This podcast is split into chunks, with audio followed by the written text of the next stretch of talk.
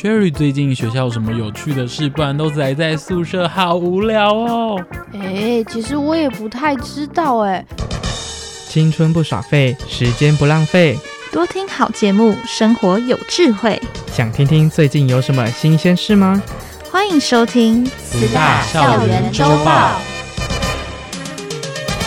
青春不耍废，时间不浪费。多听好节目，生活有智慧。欢迎收听四大校园周报。大家好，我是易安。大家好，我是慧文。慈济大学一一一学年度大体解剖学无语良师启用典礼于九月三日举办。因为大体老师们的无私奉献，医学生们才得以透过专业的解剖过程，实际学习到人体的奥妙。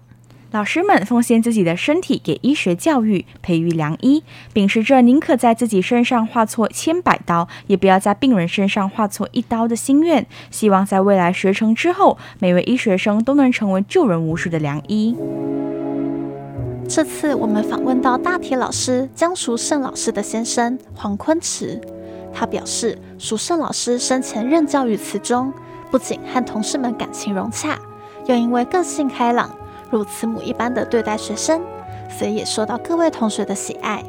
而且江淑胜老师一旦决定要做什么事，便会不顾一切地往前冲，直到完成目标之前，绝不轻言放弃。同时，她也是位不对病魔屈服的坚强女性。检查出肺腺癌第四期的时候，江淑胜老师并没有因此而崩溃埋怨。无论标靶治疗或化疗如何侵害自己的身体，老师仍然不吭一声。再痛苦，他也不愿停止自己的教育生涯，直到生命的最后一刻，他都想奉献自己的一切。对教育的那份热忱是多么的强大且真诚。对于江淑胜老师无私投入教育事业的心意，他的先生黄坤池说：“啊，比如说他生病的时候，生病身体已经很痛苦了，他还还想说，那他学生那边还要上课，他还去还去上课这样。比如说那时候要考那个高中嘛。”他那时候身体已经很不好了，他去陪陪考，陪考。我跟他讲说，你去看一下，你就回来。但是他还陪他到最后这样，就就说他不顾这一些的，就是说要做到什么事情，他就没有达到目标就不会终止了，就是这样下去这样。有时候个性就这样，不晓得是执着还是什么，还是什么，还是折善固执，不晓得。其实很多后遗症，他都会忍耐起来很痛苦，很痛苦。哎，像皮肤什么哈，全部去去去。全全全身都有问题的，皮肤的什么，哦，头啊，还有什么，都到到处都都不舒服就对了。他就就这样，他到到最后就是说，连连那个那个标靶就后来就有抗药性，抗药性以后就就没有药，没有用就改成化疗了。他化疗另外化疗的后遗症了，但是他他他都他都不吭声，到最后他他那好像跑到脑部了，所以走路都不稳，就就会摔倒这样。常常是摔倒。大体启用典礼当天，黄坤池原本已经平静下来的心情又再度波动不已。对此，黄坤池先生表示：“本来一段时间刚开始的时候是当然是心情很，等于说很乱嘛，就很很不能放下了。后来慢慢平静了，因为平静很久了。刚刚看到以后开始又又想到这个事情这样。嗯，对。”本来已经平静了，又开始起这个波澜。嗯，静思精舍德语师傅开示：每位亲人的逝去都是很深的伤痛，但人来到这个世上，有一天终究必须要面对死亡。不管您的亲人是如何结束生命，相信他们都已经安详离开。大家用最深的祝福来祝福自己的亲人，同学们更要珍惜这样子的课程，为自己的行医之路打下良好的基础。未来行医路上，更要汲取老师的大爱精神，让他成为你们在未来最坚实的力量。作为同样在此中教书的同事，曾从伟先生十分尊敬江淑胜老师，因为在曾从伟刚当导师的时候，与班上学生之间的关系并不和睦。那时江淑胜老师及时向他伸出援手，告诉他该如何跟学生相处，解决学生与他之间的状况。所以江淑胜老师对他来说，就像是第二个妈妈。能让他放松相处，并放心地跟他分享心事与烦恼。对此，曾从伟先生表示：“我跟班上的一些状况，有学生状况比较多的时候，其实淑胜老师都可以蛮会很及时的就伸出援手来帮助我跟解决就是学生跟我之间的状况。有一次，然后对我来讲，我觉得他就是比较心理辅导我比较多一点，就是例如说辅助啊，生气就是生气或什么的，就就是比较像是真的是另外一个，每次开玩笑讲就是另外一个妈妈的一个角色，对我来说，所以。他的温暖应该是你跟他谈过天就知道他很厉害，然后会觉得就是你会很全，就是你会很放心的，就是跟他讲一些心事，然后讲一些你的烦恼这样子。由于旅行是两个人的共同爱好，因此曾曾伟先生便着手安排了一趟日本自助旅行。当时他还不知道江淑生老师已有病痛缠身，所以安排了许多景点要去参观体验。而后，当他得知江淑胜老师的病况后，他十分自责，当初让他走太多路了，应该要让江淑胜老师悠闲的散步就好。走路，我就说老师，我们用走的哦，好，就走走走走走走。那嗯，也让我就是让他就是我说老师，那我们我们疯狂一点，我们但我们去穿一次和服，就是我们浴衣好不好？他说好啊，我们就走走走走走走走。然后就是有拍了一张，就是我到现在我都把它做列为我最珍藏的老师的合照。为了参加大体启用典礼，曾从伟老师一结束早上的课程，就马上赶来参加。他原本以为自己能控制住泪水，但当看到江淑胜老师照片的当下，曾从伟老师仍无法止住泪水。想起过去淑胜老师曾对他说过：“如果当了无语良师，我就可以再做一年的老师。”对于这样无私奉献教育的精神，曾从伟表示：“也许你听他讲话，你就知道他为什么。”当老师的魅力在哪里？对，然后就会当然学习的榜样在，然后也希望有一天能够真的是像他这样子，能够跟学生是亦师亦友的状态。我真的听他讲说，当到大体老师，我还真的刚有一句话：如果当了大体无语，他是也是大无语良师，我就可以再做一年的老师。我觉得，我就开开玩笑讲说，老师你工作狂哦。在江淑胜老师身上，曾从伟看到了老师对学生的那份温柔的坚持。因此，他希望未来的自己也能像江淑胜老师一样，和学生保持亦师亦友的状态。对学生的那一份温柔的坚持，是我一定要学习的。对，那种坚持不是像我们这种，啊，就是那种，就是属于那种阳刚的那一种，叫命令式的。可是他是那种温柔坚持，是那一种学生也会慢慢的去遵，去遵从他的指示。从家属的访问中，我们可以感受到他们对于过世家人捐赠大体的想法，给予了无比的支持与肯定。这是他们在家人离开人世间后，唯一能够帮助他们完成的心愿。捐赠大体，让医学生可以在大学期间以模拟学习的方式，实际学习解剖，好让他们在毕业到医院工作之前，有机会了解医学领域中解剖实际操作的过程。医学系陈新元主任致辞时表示，感恩吴玉良师为医学教育做了非常重要的贡献，也要感谢家属的善解及成全，圆满老师的心愿。解剖学在基础医学教育里是最真实、最震撼，也是最基础、最重要的课程。陈主任期待大家好好学习，因为未来临床课程要靠其来衔接。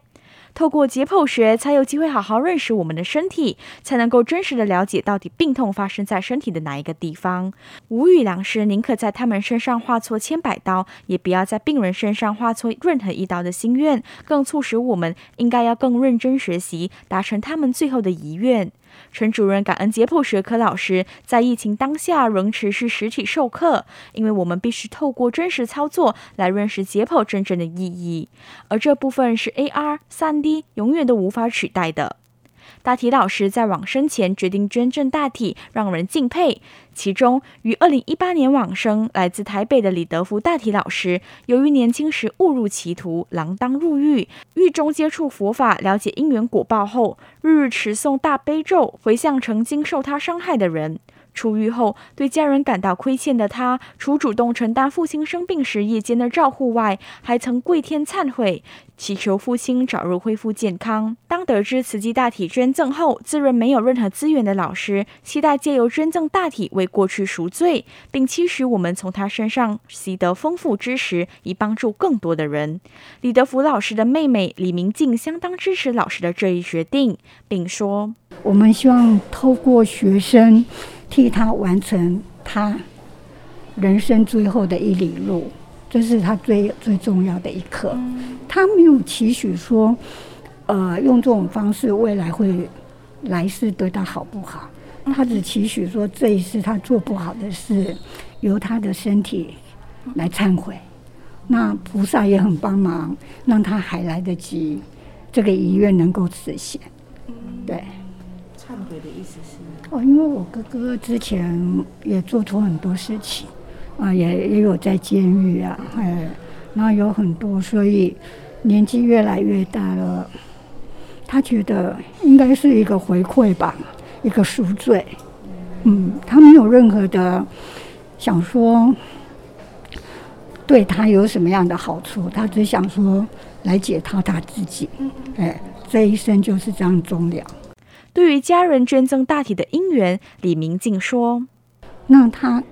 可能是看到大爱台也有这个大体老师的这个部分，我觉得这个这个点可能一个因缘对他很重要，对他很重要。要不然还好有这个大体老师的捐赠，然后有这样的遗遗愿，要不然我会觉得说他可能会走的不顺遂，或走的不快乐。”哦我们家属，我们能够帮他把这件事情圆满，对我们来讲是非常的重要。因为我们差一点没有办法如愿，因为他突本来他是生病出院，他在那个他在康复之家，没有跟我们住在一起。然后隔几天之后就发又肺部又有问题，然后送急诊之后送台大就走了。所以我们都来不及，那我们知道就不能插管，所以那一刻我们家人都不在家，不在他身边，我们急就很急的，我们很怕，因为走了难过放一边，但是在此时此刻，我哥哥的遗愿是最重要的，没有把它完成，我们会觉得很受罪，嗯，所以还好还没有插管，然后我哥哥也有签署。不急救，那后来都还来得及，所以后来师兄他们来检查他的大体的时候，是觉得没有被侵犯，所以，呃，呃，隔没几个钟头就确定没问题，就送来吃鸡了。对，还好，非常的险，非常的那个惊险。那我觉得说，菩萨对他的怜悯，啊，给他这样的一个机会。所以我哥哥一定会更好。虽然说他没有期许他的未来是，但是我们相信，没有求，无所求，反而得到的更多。大体老师启用典礼当天，李明静带着平静的心情前来。当天的心情以及对于本校医学生寄予的厚望，你的心情是怎么样？其实我们都抱得很欢喜，很喜乐的。我觉得这个是一个。很有意义的，然后我哥哥成就了他自己，他相对的也成就了我们这一些家属，让我们有机会来参与这样隆重、严肃又有意义的活动。啊，那我相信我哥哥也在现场，因为他一直他的遗愿就是想要做这件事情，嗯，所以他期待今天很久了，对。对，所以我们没有，我不知道我们等下如果有机会看到他的大体，我们会不会很难过？但是起码到现在为止，我们都是大家都非常的欢乐。透过我哥哥的大体的呃实习解剖，他们以后出入社会，能够减少让他们做错开刀方面的不良的后果，造成造成病人的受呃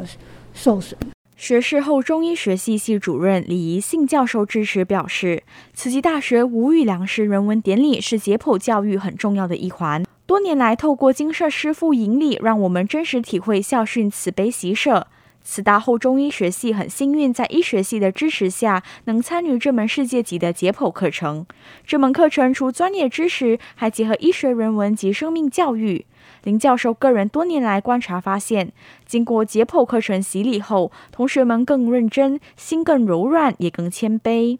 这门课不止学习解剖知识，更是心灵的洗涤，和药王孙思邈强调的大舍付出有异曲同工之妙。大体老师启用典礼当天，除了让医学领域相关主任致辞之外，医学领域的同学更是在典礼之前家访大体老师家属，也让他们可以更了解大体老师。医学生吴以慧负责家访来自台南已往生的杨林宝珠大体老师家属。杨林宝珠老师身为传统家庭长媳，每日天未亮便需起床准备早餐，承担照料大家庭生活起居的责任，几乎没有自己的休息时间，也不曾有过半句怨言。生活节俭的他，只要卫生纸没有脏污，都会一折再折使用，从不浪费。当看到灾情发生时，却从不吝惜伸出援手，菩萨心肠令人感动。为完成签署捐赠志愿书，老师生前练习了无数次签写自己的名字。这份坚定的托付，就像老师对医学生的期许，希望他们能用善良的心帮助更多需要帮助的人。吴以慧期许自己能像梁林宝珠老师一样有善良的心，未来行医路上视病忧亲，延续老师的大爱，帮助更多人。对于自己母亲捐赠大体的这一举动，身为台南慈济委员，在静思精舍制服部担任志工，法号辞职的杨丽珍表示：“那妈妈非常的护持，还那个，而且也很。”就是很敬重上人的理念，像上人在早期就是宣导，就是不烧金纸。那七月吉祥月的时候，哎，妈妈一听，她就马上当下就接受，而且把原本祭拜祖先啊，还是祭拜的那样子的买金纸的钱，就是把它实际上捐出来，当做能够实质帮助苦难众生。还有智慧。对，上人呼吁的，他就马上立刻这样子来做。老人家很难接受这么先进。对，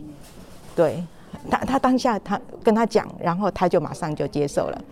对，所以是很信任我们慈济。对对对，然后非常的敬重上人，所以嗯，我是家中的第一颗慈济的种子，然后因为爸爸妈妈非常疼惜我，然后也非常的护持我走慈济的菩萨道，所以当我接引爸爸进来。慈济的时候，妈妈也是都就是无条件的支持我和爸爸来当慈济的志工，而且我吃素的时候，那时候早年还那个我还没有进慈济，我就吃素了，还还没有进慈济我就吃素，因缘到了我就吃素了。可是那时候父母还是吃荤食，但是我每当我告诉父母说我要回家吃饭，妈妈一定煮素的，就全家一起吃素。他不会说啊，你吃素你就吃锅边菜，或者说只煮一样你你要吃的菜，不是，他是他就和爸爸就跟着我，他就说不用煮两种，嘿，即便他们平常是吃荤食，但是只要我回家要用餐，他就出就煮素的。那所以有一年我培训，嗯、我见习那一年，孩子们刚好都是国国高三，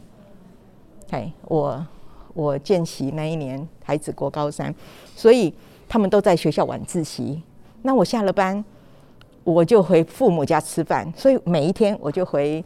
回爸爸妈妈家。那妈妈就是就就每天吃素。然后所以那一年父母就跟着我吃素。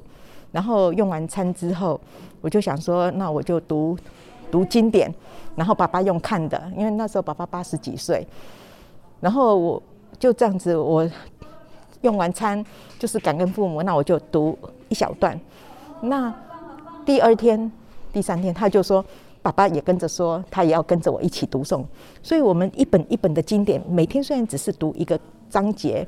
然后读完一个小章节，然后就陪父母看一下电视，我就回去。但是每天这样子哦，日积月累，哎，《金刚经》念完了，《无量义经》也念完了，《楞严经》也念完了。啊、还有《阿弥陀经》也念过了，还有就是《无常经》也念过了，还有《观世音菩萨普门品》也念过，念过无数的经典，就是这样，每天只是念一段章节，不是像我们个人说，我们要自修，我们可以就是播出一段时间，把一整部的经典，还是水忏，还是那个，把它《地藏经》从头念。那因为是父母年纪大，那父亲就跟着我来读诵，那妈妈呢，她。因为他们那时候是日据时代，然后经过战争，所以妈妈她就是不识字，所以她就是在旁边很专注的来聆听，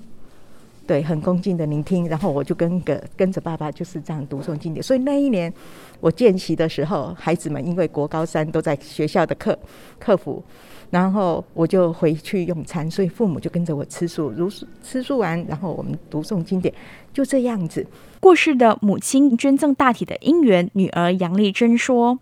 因为她很感动，就是我先签那个，就是大大体的那个捐赠同意书，然后爸爸后来进来培训，他就是二零一一年，我我跟儿子都有上台演那个。”哈，就是演绎水忏的演绎，然后邀请父母到高雄巨蛋，然后父母那时候，哎，他们就要如数，就要参加读书会，而且他们两个老人家都全勤哦，读书会都全勤，然后也如数，然后到了高雄这样子之后，所以爸爸有姻缘，他就进来见习。那时候爸爸已经八十几岁了，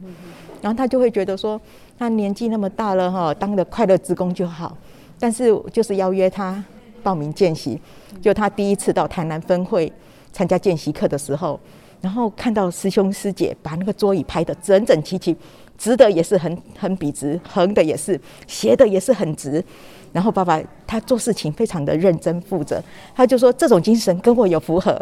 慈济的这样的精神他很赞叹，所以他就认真的见习。可是见习，他就想说他年纪大了。只要这样子就好，那我们都一直鼓励他继续培训。他说：“以你会多啊，哈，啊那个不搞啊。”结果哈，我们很多人，包括我，还有师兄姐，都会鼓励他。然后我们就是这样子不断的跟他说，他还是无所动。嘿，但是呢，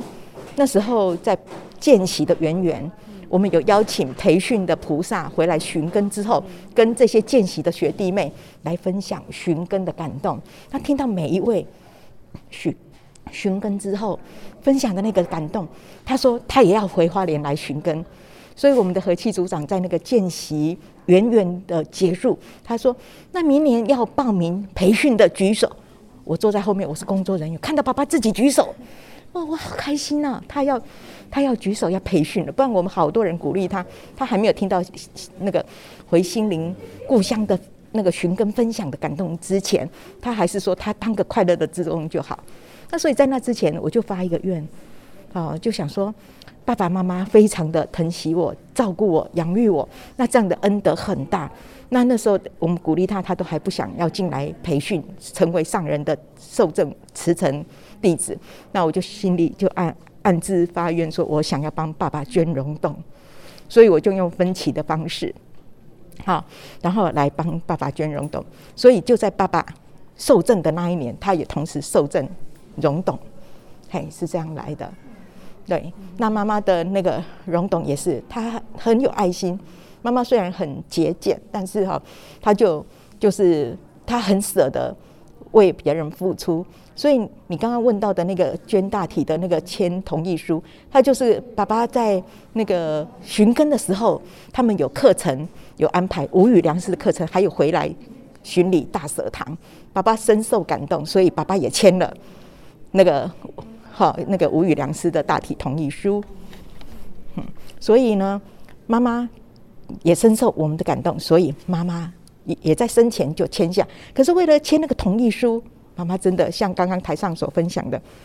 因为妈妈平常没有没有在写字嘛，也不是职业妇女，她就是把家里相夫教子这样子，然后真的是很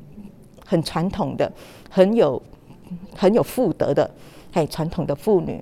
那为了签那个同意书，那个字体，她就是要在同意书的格子范围内，所以爸爸也很用心的帮他。画了很多的格子，让妈妈一笔一画的写他“杨林宝珠”这四个字。我们会写字的人很简单，妈妈不会写的，他爸爸就帮他画那个格子，让他像小学生的笔记簿那样子，一格一格从很大格的字，慢慢的练习到很小的格子，要能够写得下，在同意书里面签名，妈妈亲笔签名，就是那么样子的，对，所以他自己签下了。那我们的兄弟姐妹非常的和乐，只要父母。愿意做的事，我们都会就是尽心力的来护持父母，圆满他们的心愿。大体老师启用典礼当天，杨丽珍也分享一家人的心情，大家都很感动。所以妹妹，对，所以妹妹她也在，就是之前也受了妈妈，就是就就这样子往生啊，然后看到师傅们真的对妈妈的那样子的那个尊敬，然后捐大体回来，所以师傅们很多师傅来助念，然后妹妹受这样子很感动，她说她以后也要用这样子的庄严的仪式，所以妹妹也签了。嘿，妹妹也签签了那个捐赠大体的同意书。对于暑假期间到家里进行访问的医学生，杨丽珍表示，大家都非常有礼貌和优秀，所以非常放心把母亲交给这些学生，并希望他们可以在未来成为良医。大体老师启用典礼当天，除了让本校医学生参与之外，中山大学学士后医学系陈延世主任也全程参加。陈主任表示，慈济大学无语良师绝对是全国的领先者。扎实的解剖课程除了专业知识外，还有生命教育。希望中山大学的医学生来慈济大学，除了学习到解剖知识外，也能真正学到尊重生命的人文精神。以上新闻由张慧文、汤一安采访访报道。大体老师启用典礼当天，除了让在暑假期间家访大体老师家属的医学生向大家介绍大体老师之外，医学生也在家属的陪同之下，一起掀开大体老师的往生被，让家属再见挚爱亲人一面。家属的泪水除了难过与不舍外，也是感恩与祝福。医学生感恩家属的信任，也承诺一定会在老师身上认真学习。以上就是这一集的专题报道。我是校园主播易安，我是校园主播慧文，感谢大家的收听，我们下期再见。